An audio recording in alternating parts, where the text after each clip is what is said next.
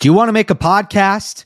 Spotify's got a platform that lets you make one super easily. It's called Spotify for Podcasters. It lets you record and edit podcasts right from your phone or computer. So no matter what your setup is like, you can start creating today.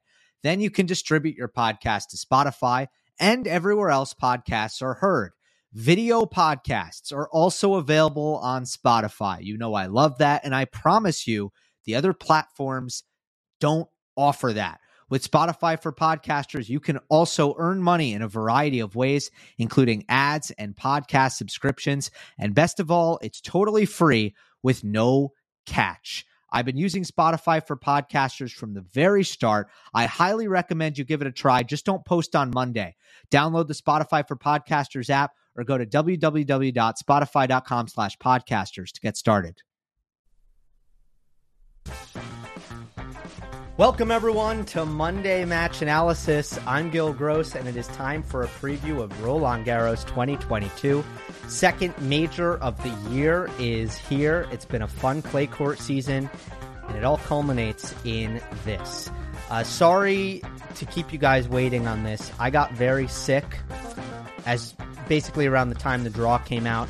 Feeling a lot better now, thankfully but uh, that is why I was not up for uh, for making a video um, I was in bed most of yesterday. Uh, so, gonna get into it quarter by quarter. As always, if you're new to the channel, Dark Horse, Upset Alert, early popcorn matchups, and quarterfinal predictions coming your way. But first, I want to talk about the draw as a whole. It's as lopsided as it possibly could have been. And, you know, we knew that there might be some interesting wrinkles in the draw as a result of Nadal not being a top four seed and Alcaraz not being a top four seed. Obviously, both of them are top four contenders, top four players coming into this tournament, but they're not top four seeds. So, you know, you knew that there there might be some some weird stuff happening with the draw it is basically as lopsided as it possibly could have been because not only do you have Djokovic and Nadal in the same quarter, you also have Zverev in the top half uh, with Alcaraz, which means based on the French Open power rankings, four out of the top five are in the same half. The only top five player in the French Open power rankings that is in the bottom half is Stefanos Tsitsipas. And that has made this tournament much tougher to predict. Much tougher. The draw has has evened things up a little bit because among the contenders, the tier 1 contenders, I think that Tsitsipas is the player who at least for me I went in, and I'm I'm not going to give anything away here as far as who I'm picking, saving that for the end. Uh, but but Tsitsipas comes in, and he's the player who I I would have told you before the draw came out. I can't really see myself picking him. Can't can't really see it. Although I think he's a contender. Well, his draw increases his chances tremendously, and now there's probably no player who you're more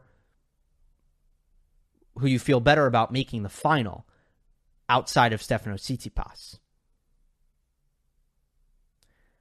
Now, Carlos Alcaraz, then, you know, he kind of has the normal draw where you have uh, you have a a tough quarterfinal, a, pro- a tough projected quarterfinal in Zverev, and then a very tough semifinal, which is normal. Um, in if it's you know going by the projections in Dollar Djokovic. So that's kind of normal, and and Alcaraz is kind of the player who, after Tsitsipas, I would say I I would consider picking. But the players who I came in before the draw thinking I'm most likely to pick is Nadal and Djokovic. Well, they have the toughest draws. So you see the the picture that's being painted here are I guess best contenders, worst draws. Worst contenders, best draws.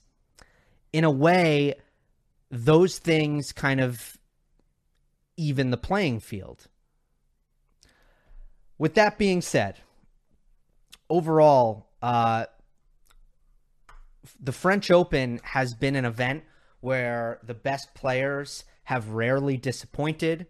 You look at last year, the the top four seeds making the semifinals in Zverev, Tsitsipas, Djokovic, and Nadal. You look at the year before that, and it's it's three out of the top four seeds with Diego Schwartzman. Hardly a surprise given how well he played in Rome uh, just the week prior, or maybe two weeks prior. And then the year before that, it was the top four seeds once again. It was Federer, Nadal, uh, Djokovic team. So basically, you're not getting a lot of surprises here. And I think there's a couple of reasons for that. One, uh, the preparation is so thorough. Uh, for Roland Garros, you have such a nice build up where uh, I think you don't have that kind of. First of all, you don't have the the bodies breaking down like you do at the U.S. Open. You don't have the the grass wild card that that players are kind of less used to it. Uh, you don't have the first major of the year factor at the Australian Open, where there's just a, a lot feels very kind of new, and there's not a lot of sample size really for anything. But I think even more important is that it's hard to pull. It, I think it's harder to pull off an upset on a slower surface. I think you get less serve variance, you get less tie breaks. The margins are a little bit larger because there's more breaks of serve. And the cream kind of rises to the top. Think about like if you are a if you're a player with a big game and and you're trying to beat a player better than you, like let's say you have a big serve, you have a big game and and you're trying to beat a player better than you when you're playing on a fast surface and you can have a great serving day and y- you can redline and, and hit a couple of big winners in, in big moments. I just think that it gives you a much better chance to pull off a, a surprising result and beat someone who's better than you. Where on clay, you're playing longer rallies your serve is is not doing as much damage. So the the sample size in terms of just having to win rally after rally after rally, it, it's really hard to do that if you are the inferior player. So not a lot of upsets at all recently at the French. I think that'll continue. With that, let's move on to Novak Djokovic's quarter. Djokovic with Nadal, Schwartzman, FAA, Opelka, Dimitrov, Botic van de Zandschulp, and Jenson Brooksby. This quarter stacked. It's not just Djokovic and Nadal. I think a lot of the more intriguing seeds in this tournament are uh, are in this quarter uh, a player in Diego Schwartzman who, you know, I haven't loved his consistency over the course of the last year, year and a half, but look, best of five on clay, he he never gets tired, just doesn't. He seems to play well here, even when his results in the lead ups, certainly this was the case last year, aren't good.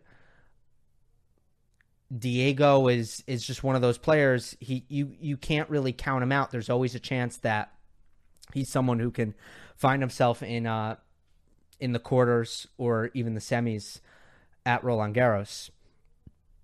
Um, FAA has found something recently. Uh, he was really off the grid throughout March and a lot of April, but if if he plays like he did in Rome, you have a, a really really tough player in FAA who's just controlling play with his forehand and has uh, has reduced the errors again and is is looking really strong. Opelka has has his own thing, but but he's a bit of a wild card at his best. He is uh, he's really difficult to beat, and I I think with the high bounce, the effectiveness of his kick serve, this can be a tournament that he does play really well at. Played well in Geneva last week. Um, this is John Isner's best major by win percentage, by the way. Just a fun fact. So uh, the, there's not that type of player can do well at Roland Garros. Grigor Dimitrov has had a pretty solid clay court season. Um, he's lost to Stefano Tsitsipas at just about every single tournament. So um, it's almost hard to gauge exactly how good he is, but he has uh, put together some results. I really like Botic van de Zandschulp um, and the way he's playing. I've sung his praises throughout the clay court season, and I think highly of him. Um, the only seed who I don't love in here is Jenson Brooksby. So I'm just painting a picture. This is a quarter that is phenomenal, that is absolutely excellent. And what you are going to see as a result of this quarter being so good is there are a lot of other quarters that I look at, and there's not a lot that I get really excited about. My uh, dark horse here is Jaume Munar and Daniel Altmaier. They actually play in the first round, and I pick Munar in that match. So so Munar, I would say, is kind of more my official dark horse, but I did want to include Altmaier because if Altmaier happens to win, uh, he's also a really good clay court player with a lot of power, a lot of strength, and excellent one-handed backhand. But uh, Munar is my dark horse with the the defense that he can bring to the table, covers the court just as well as uh, as anyone, uh, does not get tired. Um, he's beefed up his serve as of late he's able to get hit a lot of forehands on the clay. Uh, his results are pretty solid in 2022.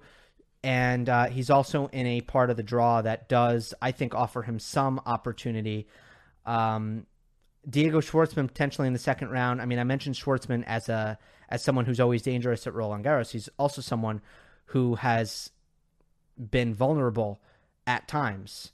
Um, who hasn't always been very consistent. He's going to need to be very sharp against Munar. There's no doubt about it. Uh, then Grigor Dimitrov potentially in the third round. So, uh, you know, he he's not he's he's not with Djokovic. He's not with Nadal. That's kind of what matters as far as the draw is concerned. Upset alert is Jenson Brooksby. I just think that his offense really suffers on clay. Taking into account the fact that his ground stroke speeds are kind of low, taking into the uh, the fact that his ground strokes are flat, that he relies on kind of redirecting the ball, uh, that he that his serve is more is a, a slice serve, and that he doesn't bring a lot of heat on the serve and doesn't hit much of a kick. You know, he's just he, he's much better on a slick surface where he's able to to generate offense with his redirect with with his ability to redirect the ball, uh, with his backhand down the line, um, especially, and uh, his slice serve being a little bit more effective. I just think he suffers offensively.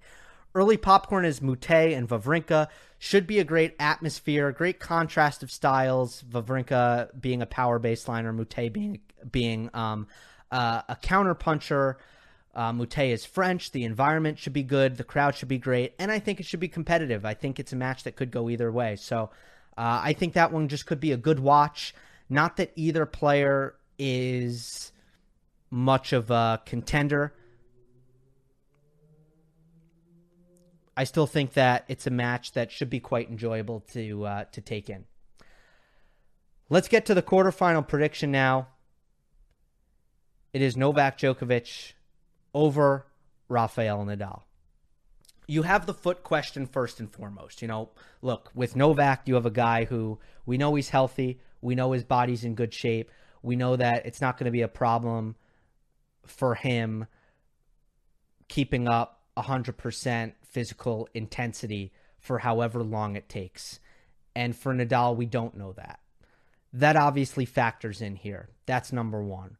However, there have been occasions where there have been questions about Nadal's health, and he has put together phenomenal runs regardless. Most recently, the first major of the year at the Australian Open. There are a couple of more factors here. I think it helps Novak to play Nadal before the final. the two times Djokovic has beaten Nadal, it has been before the final in 2015 and a year ago. The time he got closest to beating Nadal a third time, 2013, went five sets, pre final. I think Nadal fans will agree with me on this one. There's something different about Rafa on the second Sunday in Chatrier. It's just a different animal. I think when the finish line is that near and uh, the intensity that he brings and the confidence he brings to those matches, I just think you get a different a different animal. So I, I do think that it gives Djokovic a better chance that he plays Nadal before the final. Um,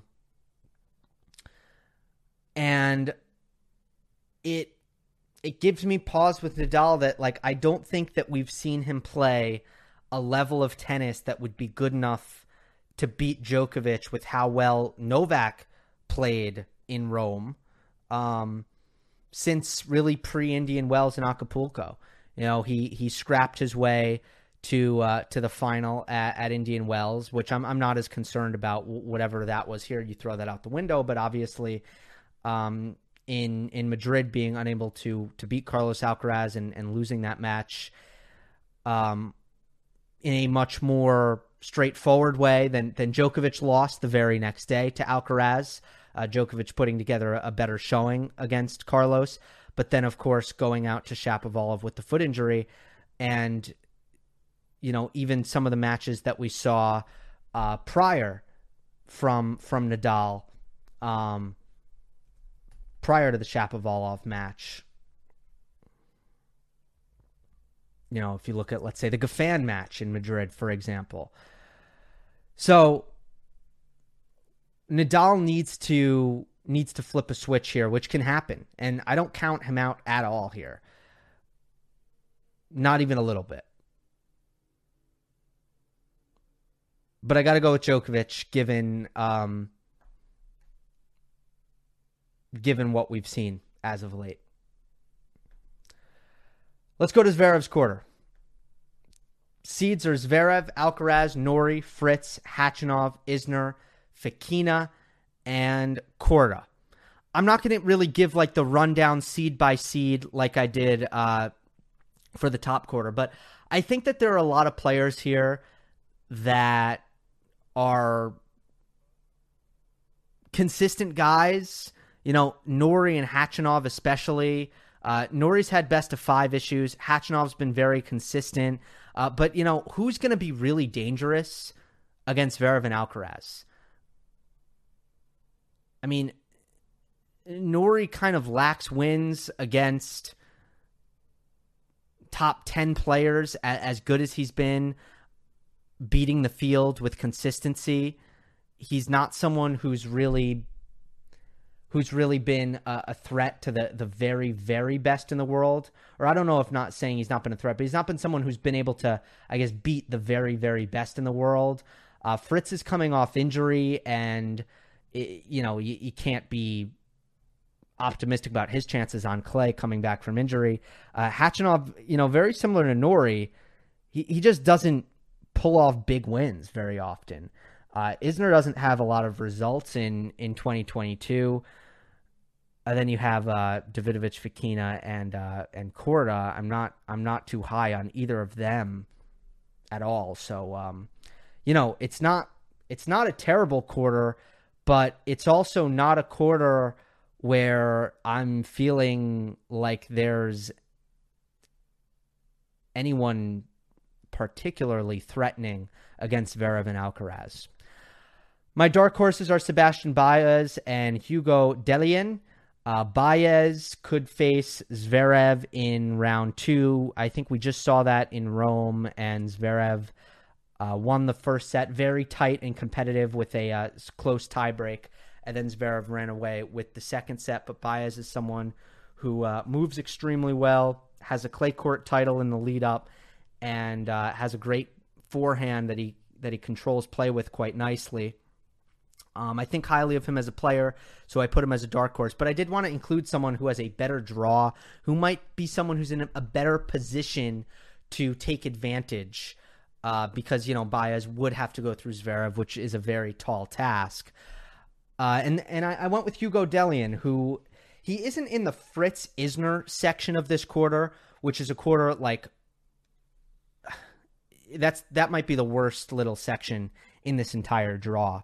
Uh, I, I mentioned the I mentioned the uncertainty and I guess the hesitation with Isner and, and, Fritz, not too high on either of them, but then the unseeded players, just none of them very convincing with Quentin Halys, Taro Daniel, Greg Gregoire Barrere, uh, Michael Mmoh, uh, a couple of qualifiers in there who I, I don't have off the top. Um, yeah, I mean, who who the who the heck knows who comes out of there? But uh, Dellien is in the uh, the Norrie section. Uh, Dominic Thiem in the first round. Thiem still looking for his first win of 2022. That's a match to watch. There's no doubt about it. And then Khachanov and then Norrie. So there's some opportunity there. And Dellien is someone with an excellent forehand. He's a grinder, fights really hard. Game doesn't translate to other surfaces, but he's good on clay with a, a high RPM, heavy forehand that he uses to control play with good movement, strong endurance, and uh, he he's that classic kind of clay quarter who makes round three, round four at Roland Garros as an unseeded player. Doesn't doesn't have the firepower, doesn't have the juice to to go much further than the fourth round, even in the best possible case scenario. But but I still think he's a dark horse. Uh, my upset alert is Davidovich Fokina, and the reason for that is I look at the body of work, and he just has one tournament this year. That's it. It's it's literally just Monte Carlo. Hasn't won back to back matches um, since Monte Carlo. He's 12 and 13 on the year, despite the run in in Monte Carlo and picking up what is it, uh, five consecutive victories um, in Monte Carlo, and I just think you have to look at the the total picture there.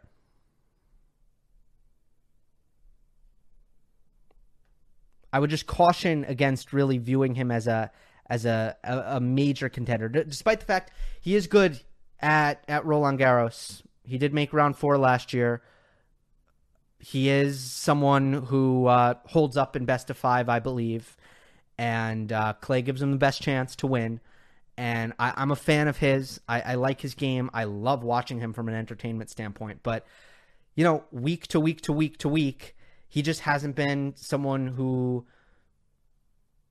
who has really lived up to I guess the the reputation that that maybe he has as someone who is uh is very dangerous um or or someone who's a consistent consistent top 30 level player uh, I do think he's a top 30 player but he needs to I, I do think he might be a little bit overvalued in general. Tallon Griekspoor first round, tough one.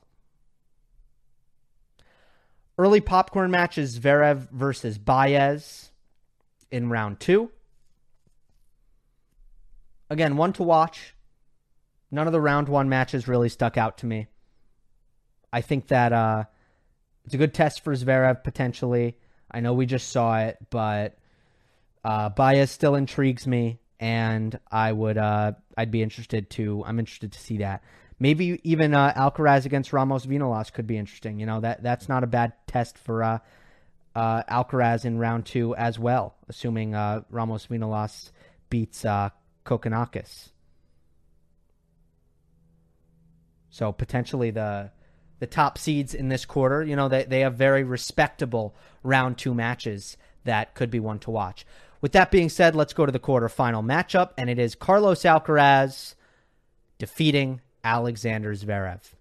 Obviously, this was a absolute blowout in the final of Madrid. I think it was 6-3, 6-1. Zverev didn't bring his best there, but even if Zverev does bring his best, I like Carlos Alcaraz in this matchup. Um, man, I mean, just the drop shots alone. You know, we saw Holger Rune torment Zverev with drop shots in Munich. We saw Alcaraz torment Zverev with drop shots in the final.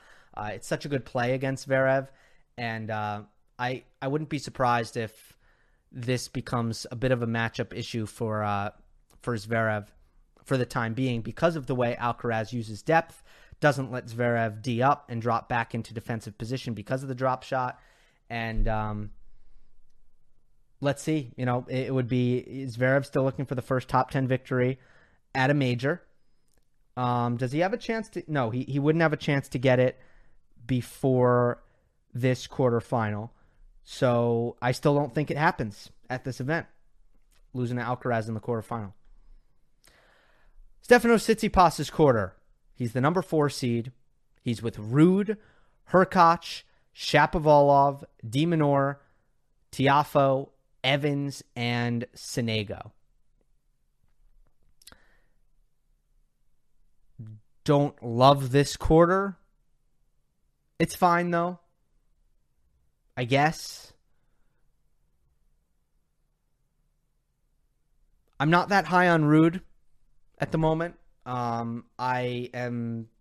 I, I, I, I really don't like that he played Geneva. You know, nobody else in the French Open Power Rankings played in Geneva. I mean, sorry, played last week. Nobody else. Nobody. Not even anyone in the next four out. So one out of the 14 players played last week or this week. And it was Ruud. I, I don't get it.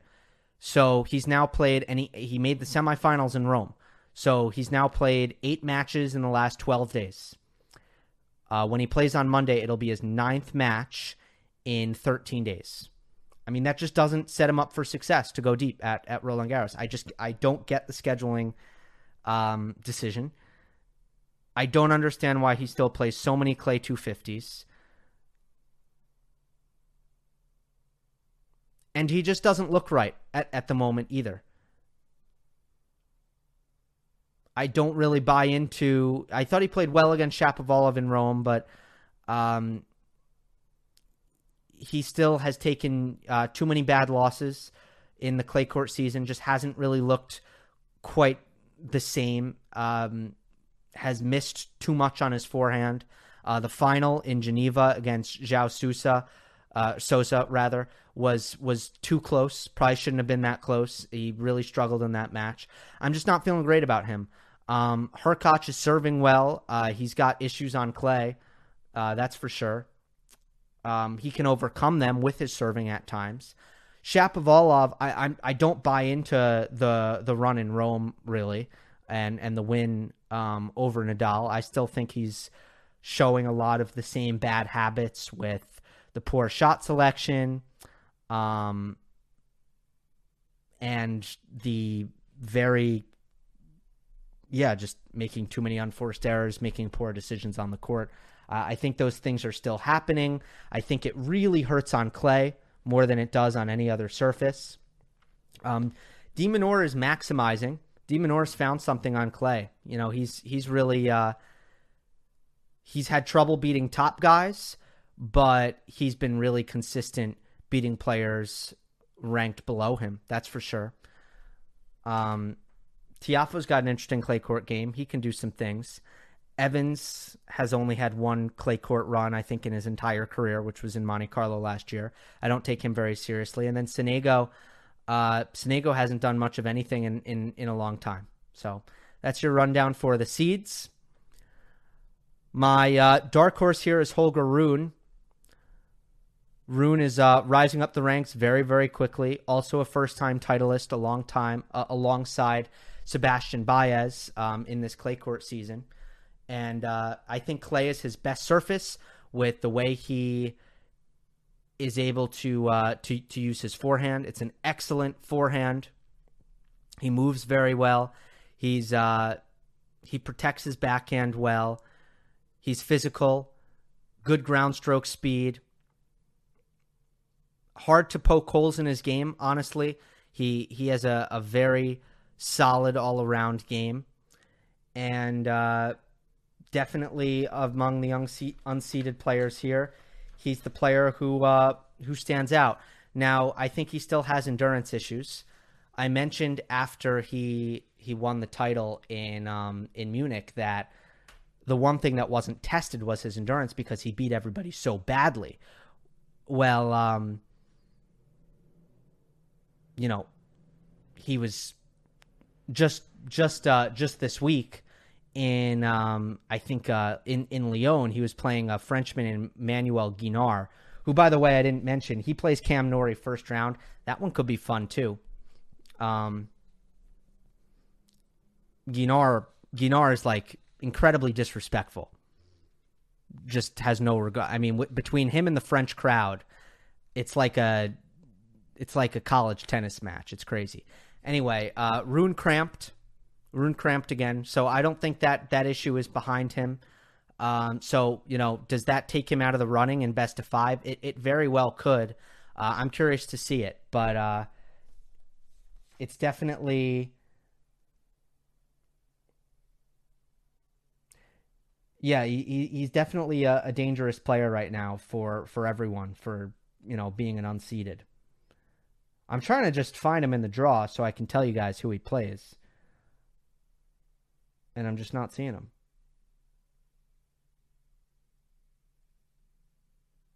oh he plays shapovalov first round uh, shapovalov is my upset alert it's not just because he's playing Rune. It's also just because I don't I don't trust him at the moment. And and Shapo can make can make you look very very stupid uh, when you make him upset alert because he can not only can he avoid an upset when he does it's oftentimes he's overperforming and and making a semifinal or, or something like that making you look very silly uh, but I'm I'm willing to take that risk here uh, Pedro Martinez awaits in the second round very, very respectable clay court player. Probably would have been a, a decent candidate for uh, dark horse as well, alongside Holger Rune. Um, de potentially there as well in in round three. Uh, I think that it's. Um, I think. I think Shapo will will be in some danger here. My early popcorn match is Stefano Tsitsipas against Lorenzo Musetti um, and also Casper against Jo-Wilfried Tsonga. The first one, Tsitsipas Musetti, it's more for the tennis itself. There are a lot of issues with Musetti's game. You know, he, he's he's far from perfect, but he remains a very intriguing talent who can um, who can do some really awesome things on the court. And uh, I think we'll see a lot of a lot of pretty tennis and I'm I'm just interested to see how well he can play against Tsitsipas at uh at a tournament where he made round four last year and was two up two sets to love against uh, Novak Djokovic. My other early popcorn is Casper against Jo-Wilfried Tsonga, not because I think it's going to be close. In fact, I think it's a, a very favorable round one match for uh, for Casper Ruud, given the way Tsonga has been playing. Uh, but it will be Jo-Wilfried Tsonga's last match. And, um, you know, tune in because tune in and, and, and soak it up. He's been such a pleasure to watch throughout his career. Uh, brings a great joy to the tennis court. Has brought a, an entertaining style, a uh, a pretty infectious personality, and um, has competed with with class from uh, from the very start and has has reached some great heights as well. Um, so sad to see him go. Hopefully, gets a, a tremendous send off. I'm sure he will from the crowd and from the tournament. And that is my other early popcorn match. Quarterfinal is Tsitsipas defeating Hubert Hurkacz you may be surprised to see that uh, to the quarterfinal uh, as a prediction, and I, you know, I surprised myself too because I don't love Hurkacz on clay, just given the the fact that he he struggles to to get to net on clay as as most players do. It's it's a little bit tougher just because the the approach shots tend to kind of sit there a little bit longer. It, it's easier to get past. It's harder to get your footing and your traction at net sometimes as well, so the movement can be tougher. Um, but if he plays Casper Ruud, I, I just think Ruud has some serious issues on return, on the return of serve. And I think um, even though it's Clay, I could see Hurkacz. I could see Hurkacz serving his way through that matchup. And coming in with the game plan of, you know, getting it to Ruud's backhand and, and coming forward – um, hopefully he would play that way, and I think if he did, he would have a chance. And I'm just, I'm just not feeling great about Casper who who still hasn't been to uh, round four at this event. I, I, do think he will get to round four. I think there's a it's a favorable draw uh, with uh, Tsonga first round, Ruusuvuori, or Humbert second round, and uh, I have Lorenzo Sonego third round. It's actually a, a great draw for Ruud. Uh, but yeah, I think Tiafoe or maybe even Hurkacz in round four. I, I think both of those players with their with with how well they serve and what they can bring to the table, I think they can seriously challenge Ruud, who I'm just I'm not feeling uh, great about right now. Ultimately, though, of course, I have Stefano Tsitsipas coming through. Um, his path is uh, Musetti, and then I have uh, Kolar, the qualifier uh, Francisco Cerundolo, who I think will beat Dan Evans. Um, then de Minaur, who Tsitsipas dominates in the head-to-head, and especially on clay, uh, De Minaur wouldn't have, I wouldn't give him much of a chance. And then Hurkacz, which would be a great quarterfinal for Tsitsipas. So uh, it, it's an awesome draw. And then even if he plays Ruud, um, I think uh, Tsitsipas will be pretty confident. Let's go now to Daniil Medvedev's quarter. He's the number two seed, and he is with Rublev, Sinner, Carreño Busta, Cilic, and Kecmanovic. This is uh look, the seeds aren't that bad here if we're in terms of the depth. Um a lot of a lot of competence. Um did I forget Tommy Paul? Why isn't Tommy Paul there? Tommy Paul is the 30th seed. I am sorry, Tommy. You you should be on there. Um, I don't want to. Yeah, I, I guess I guess I'll go through him. I mean, you know, Sinner Sinner has had a, a decent clay court season. He hasn't really been able to break through with any with a lot of big wins. Um, other than beating Rublev in Monte Carlo, which we, we could get a rematch, a, a, rematch of that, which I'll get into shortly. Carreño Busta is playing good tennis, but just can't. He's had a lot of nerve management issues, so I actually think he is vulnerable because I just don't trust him in close matches at the moment. Uh, Cilic is playing decently, but there's uh, a limit to what he can do on such a slow surface where he's kind of things are get a little bit physical on him, and he's dragged into more rallies. His serve doesn't work quite as well. And uh, Kecmanovic, I'm you know, Kecmanovic is is great, and uh, breakout performer of 2022. He's played pretty well on the clay, and that's a a, a very strong lower seed.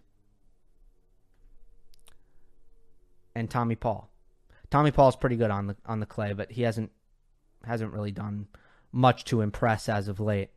My dark horse here is actually Christian Garin.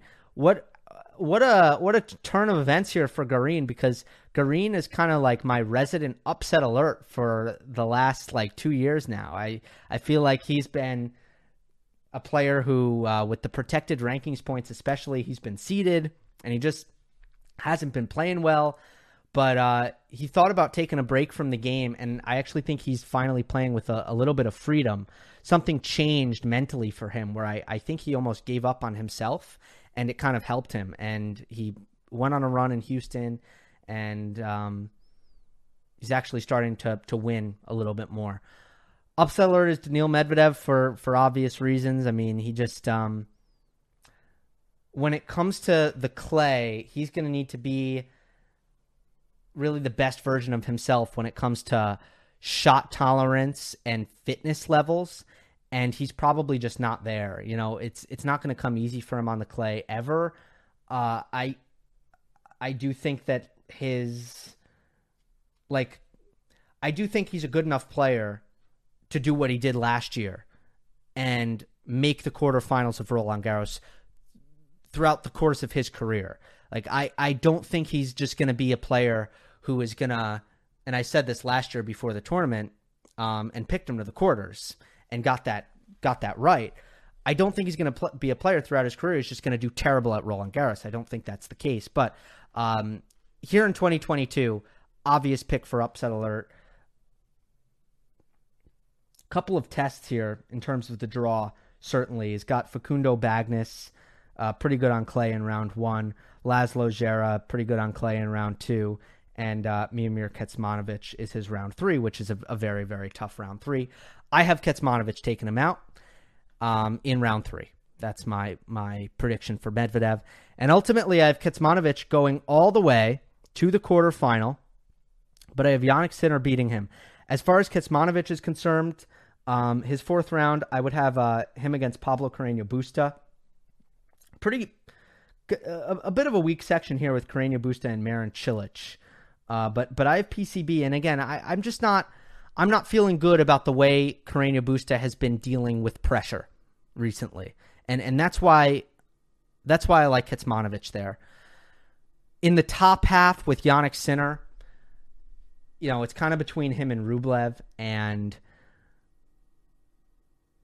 I have concerns overall with Jannik Sinner's record against top 10 players where he's he's pretty much been like a I think his win percentage is around 33%, which is not great. Or it might be even closer to like 25% uh, against top 10 players. He it's just it's not very good. Uh, Rublev has just been one of those guys who he actually is comfortable against. He's beaten him both times they've played on clay. Sinner won, uh, beat him in Monte Carlo. He beat him the, the year prior, I think, in, in Barcelona. Uh, he attacks Rublev's second serve well. He wins backhand to backhand. It's kind of two guys with the same style, kind of going going toe to toe with the power baselining, uh, with the kind of linear power, and uh, Sinner just tends to be really comfortable with uh, with the rhythm that that Rublev gives him, and he protects his backhand side. Eh, you know, anyone who anyone who has a backhand that can be easily broken down has a really hard time against Rublev. Just Sinner's not that guy. Uh, I think it's a good matchup for Jannik. So while while I didn't really anticipate before the draw came out that I would have Jannik Sinner making the semifinals of Roland Garros, I, I do think that things have worked out for him with uh, Rublev being really the only top 10 player who I feel really good about Sinner playing playing well against. And the fact that I do think, uh, you know, and, and the fact that the, the bottom half here is completely wide open and I have Kecmanovic, uh, man, I, I, think Sinner will take advantage. By the way, he's been great at Roland Garros. He made the quarterfinals in his debut, in his main draw debut, and then he made the fourth round last year. So that also bodes well for Jannik Sinner. Which brings us to the final weekend, which I will re- reveal in three, two, one. Djokovic defeats Alcaraz in five sets Tsitsipas defeats Sinner in three sets, and Djokovic defeats Tsitsipas in four sets. Let me start with Novak Djokovic. Why'd I pick him? Why am I picking Djokovic? I guess as it came down to this. Does it feel like it would be hard to imagine a player beating Nadal, Alcaraz, and Tsitsipas in back to back to back matches? It, it really does. That seems crazy. It seems like it could be too difficult. Uh, just knowing how things, you know, weird things happen with draws, how usually things don't play out as as we expect, um, how you have uncertainty with Nadal's health, uncertainty with Alcaraz having never been in this position. Do I think Nadal will be fine? Yes. Do I think Alcaraz will be fine? Yes. But but you just don't know. Um, I'm just going to go with the player who I think is playing best right now, the best tennis in the world, and uh, that's Djokovic. I'm going to go with the player who I have no questions about mentally. I have no questions about physically. And while I do think that peak Nadal is a little bit too good for for Djokovic at this tournament, I don't think he'll have to contend with that. I think Alcaraz um, will have a great chance. Uh, Alcaraz as best will have a great chance against Djokovic. Uh, that's why I have that as a five setter. But I think it'll be a better version of Novak than what we saw in Madrid. In fact, I know, I almost know it will be a better version of Novak than what we saw in Madrid. That was already incredibly tight. I think it'll help him to get out of the altitude, a little bit lower bouncing. Alcaraz's kick serve, uh, which was the the main determining factor in that match in Madrid, and I think uh, I'd be surprised if that would happen again to Novak. I think Djokovic is well positioned to um, make Alcaraz play a lot of extra balls, really challenge his consistency, cover Carlos's drop shot probably better than almost anyone. Uh, Nadal covers drop shots really well, um, also, but I think Djokovic uh, does a great job of covering drop shots. Um, and that's why, uh, and then you know, with Tsitsipas, I, uh, I think the the plan, you know, that that the game plan that Djokovic brings to the table against Tsitsipas is is very clear and straightforward to him, and I think he executes it pretty consistently and uh, I, I, do think he's he's the better player in um, in that scenario. So I'm trying to think if there's anything else that I should cover here. Um, Tsitsipas has been really, really good against Sinner. Uh, beat him in straights in Australia.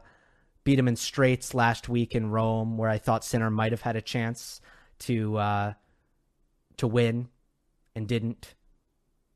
First set was a tiebreak, but still straight sets. Um, so yeah, th- three sets in that for me, meaning I'm pretty confident picking pick, picking Tsitsipas. And uh, yeah, as I said at the top, it's uh, it's it's strange with the what this draw has done. So let's see, let's see uh, how how much things break down in this event it's going to be fascinating. I think you know Tsitsipas might be more likely than anyone else to be in the final, uh, which is which is crazy to think because then you know maybe by probability, maybe by probability he's the safest pick. I don't know. Um, I'm going with Djokovic though. Rolling with him. I will have um, a lot of post match coverage throughout Roland Garros. Um, and I'll, I'll be doing some previews during the second week. Uh, Monday will be after play. I'll be recording a uh, a mailbag as is tradition. First Monday of a major, so make sure you keep it locked on that YouTube community tab and uh, check tomorrow or um, early on on Monday during play, and uh, you can comment, and we'll do a nice long Monday mailbag for the start of Roland Garros. Hope you enjoyed. Don't forget to subscribe. I'll see you next time. Our house is a mess. Come on in. I'm Amber Wallen, internet comedian, plant queen, and host of your new favorite podcast, Fly on the Wall. Okay, that's pretty presumptuous to assume that this is going to be their favorite podcast, by the way.